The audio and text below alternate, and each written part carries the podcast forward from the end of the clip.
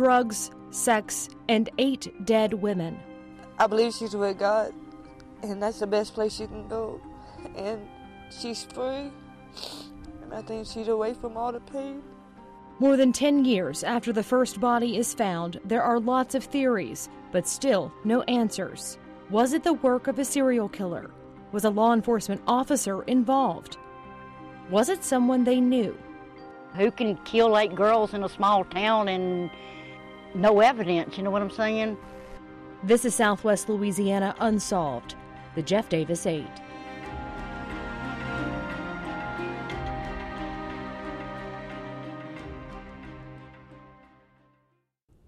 Thanks for joining us for Southwest Louisiana Unsolved. I'm Jillian Corder. In our previous episodes, you've heard the stories of four Jeff Davis Parish women found dead between May 2005 and May 2007. You've heard the pleas from their families, the calls for justice in their deaths, the prayers that someone would be arrested. Less than a week after the fourth victim was discovered, then Sheriff of Jeff Davis Parish Ricky Edwards announced two people were arrested in one of the deaths. Sheriff Edwards told reporters a tip came in, giving investigators enough to arrest 22 year old Hannah Connor and her 51 year old uncle, Frankie Richard, for second degree murder. We're blessed that, that somebody has come forward. We'll talk more about that tipster in just a minute. On May 16, 2007, Hannah Connor was picked up a parish over, while deputies didn't have to look far for Frankie. Mr. Richard was incarcerated Monday on a rape that had occurred earlier that day. Uh, so he's already been uh, in jail. Frankie Richard was arrested just two days after Whitney Dubois' body was found on an unrelated rape charge, one he says was later dropped. Sheriff Edwards said Frankie had been on their radar. He is involved in the last days of their lives. Now, what does that mean? I'm still not sure. That's what we're trying to investigate and find out. Frankie knew each of the victims. In a 2009 interview, he talked about his friendships with them and openly discussed having sex with most of the victims and doing drugs with all of them. They all, every last uh, one of these girls that I knew, I've gotten high with. In fact, I've never had any problems with any of them girls. Uh, I was friends with all of them, and uh, uh, they all used to come around here. So my brothers uh, right there. Uh, my mother took care of Christian, babysitted Christian. Lopez? Uh, right. When Christian was a, a, little girl, Christian would call me Uncle Frankie. While Frankie was connected to the women who'd become known as the Jeff Davis Eight, he maintains his innocence.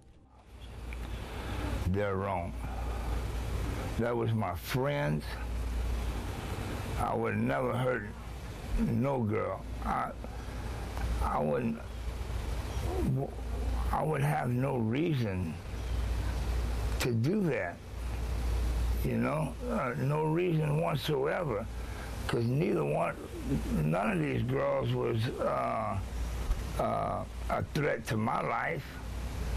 And that would be the only way that I would ever be able to take someone's life would be to save my life or um, one of my children's life.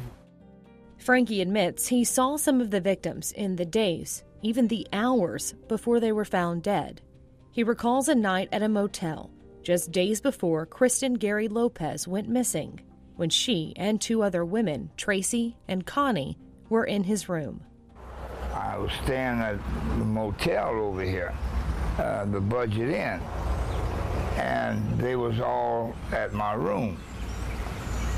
And I was having some problems uh, with Tracy and Christian. Uh, taking things that didn't belong to him. So I told Connie uh, not to bring them back to my room. And uh, I kind of I feel bad about that because maybe if I let them come back to my room, uh, Kristen might still be alive, you know, because that was uh, right about the same time that she came up missing. Frankie Richard and Hannah Connor would never be indicted in connection to any of the women's deaths. The person who came forward with information leading to their arrest recanted her statements against them. So, who gave their names to investigators? Tracy Lynn Chaisson, who was reportedly with Frankie and Kristen that night at the motel. Reporter Theresa Schmidt interviewed Tracy back in 2009, asking her why she told police Frankie and Hannah were involved. These people took me on, uh, led me to what they wanted me to say.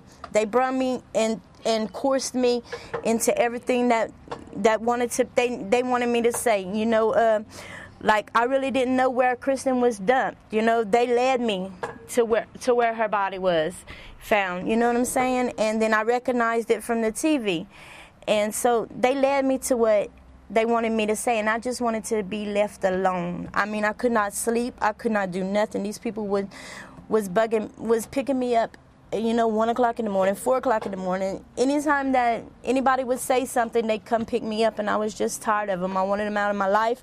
My kids was it was involving my kids.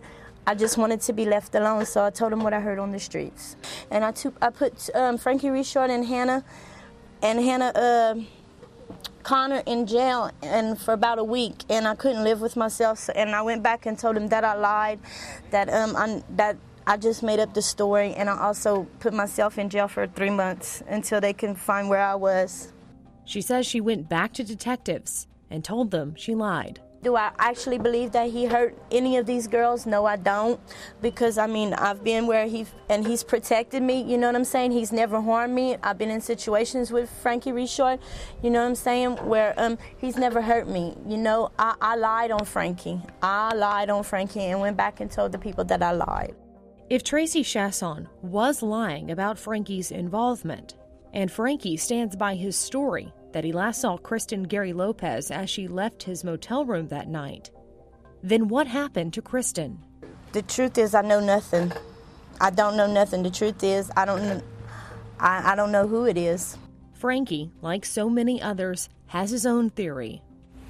You know, they, uh, you hear uh, some of them was OD and uh, some of them was uh, was murdered. I have my suspicions, my suspicion of who's you know doing what, uh, but unlike uh, some of the people that around here, I'm not just going to go uh, saying names without any proof. With Frankie and Hannah released, no charges had stuck thus far in the case, leaving families and the Jeff Davis Parish community on edge with even more unanswered questions about the deaths of four women, about to become five. Laconia Muggy Brown loved her family. She was a loving person. We loved her uh, cared about her. She was close to me and her baby. And she always say, oh, Mama, sit down, Mama. You don't feel good, Mama. I'm going to do this, I'm going to do this, yeah. And we loved it.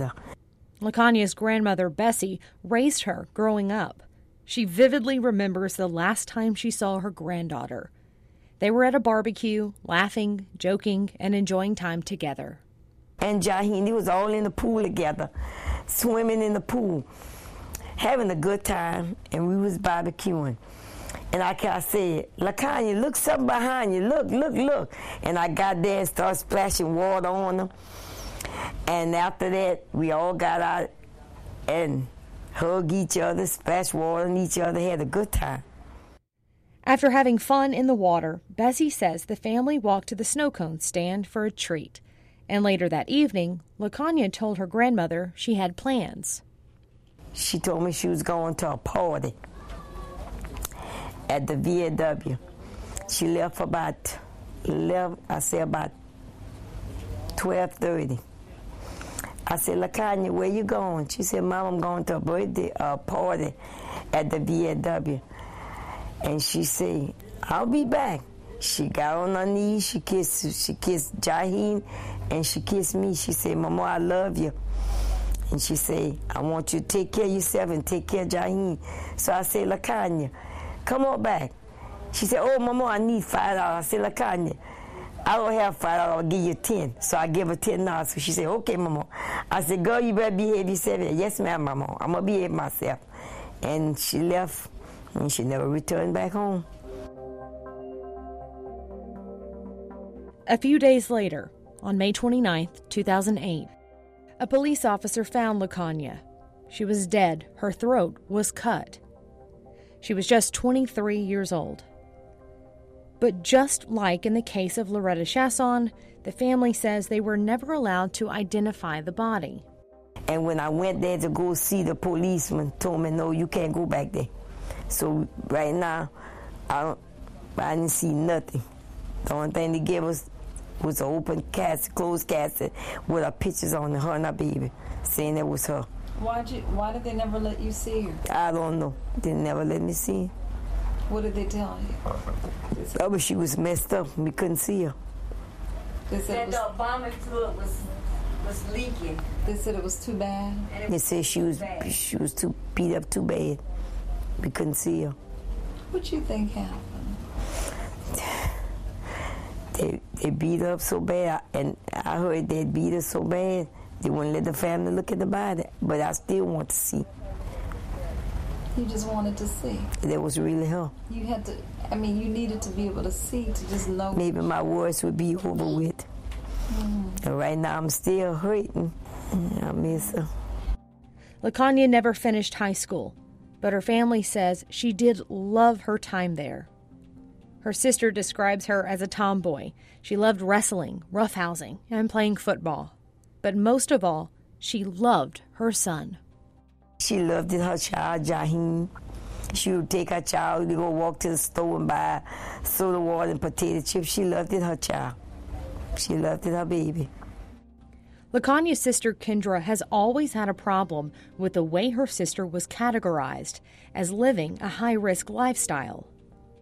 I, my point of understanding, it doesn't matter how high risk lifestyle they was, and it's hard for it's hard for them to for them to say something like that because that's somebody's child, that's somebody's loved one, and it doesn't matter what they was doing on the streets, it doesn't matter how much drugs they smoke, whatever. Don't criticize them. You love them for them. Do, don't never criticize nobody. Laconia's grandmother says there was much more to her granddaughter than that. If she did do drugs, she never done it for me. She always did take time with me and her children, our baby. That she showed how much she loved me. She helped clean up, help me, and she walk in the yard with her baby, play ball. She come in, she do this, tease her baby, and play with her baby. She loved it, her, her family. She loved it all, her family, her sisters. She loved them. And she praised the person responsible will turn themselves in one day. You miss her. Yes, I really do. I really do. I really miss Laconia a whole lot. Yes, we do. I pray to God, whoever done it, that they would turn themselves, tell us why. As for Laconia's son, Bessie says she'd make it her mission to make sure he has a good life. Ma'am, I have legal custody of him. Have legal custody, and I'm planning to be a good grandma and to raise Jaheen and give him all the love and care that he needs. And I'm doing all everything I can to keep him happy. And if he would ask me where his mother, I said, well, did this God took her, took her, but one day you will see her again. Just months after Muggy Brown's death, that small community in Jeff Davis Parish is rocked again and again and again. Three more women dead, three more families without answers. Why some believe the victims were killed because of what they knew. That's next time on Southwest Louisiana Unsolved, the Jeff Davis 8.